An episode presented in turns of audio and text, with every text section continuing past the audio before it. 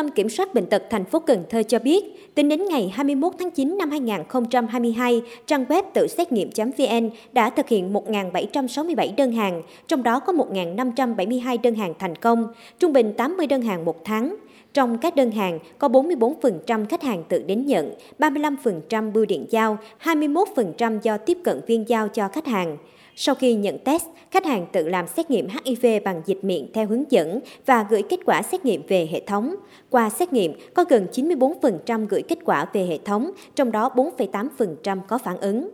Theo Cục Phòng chống HIV/AIDS Bộ Y tế, mấy năm gần đây, tỷ lệ nhiễm HIV tăng rất nhanh trong nhóm MSM, nam quan hệ tình dục đồng giới, nhất là ở các tỉnh thành khu vực phía Nam. Riêng tại thành phố Cần Thơ, 9 tháng của năm nay có 291 trường hợp phát hiện nhiễm HIV, ghi nhận có 37 trường hợp chuyển sang S và 38 trường hợp tử vong, trong đó phát hiện mới có tới 58,4% đối tượng MSM. Chính vì thế, ngành y tế Cần Thơ gần đây đã đẩy mạnh xét nghiệm trong nhóm MSM, nhất là qua trang web tự xét nghiệm.vn hoặc các nhóm tổ chức cộng đồng CPO. Anh Nguyễn Quốc Cường, trưởng nhóm CBO tình cờ chia sẻ, hiện có rất nhiều kênh từ hệ thống y tế công lập, tư nhân, các nhóm cộng đồng để các bạn MSM nói chung và người dân nói riêng được tư vấn xét nghiệm HIV. Cộng đồng MSM trẻ rất thích dịch vụ này bởi thao tác đơn giản như mua hàng online. Đặc biệt với những khách hàng nhận thấy bản thân có nguy cơ nhiễm HIV mà không muốn đến cơ sở y tế để tư vấn xét nghiệm thì đều sử dụng dịch vụ này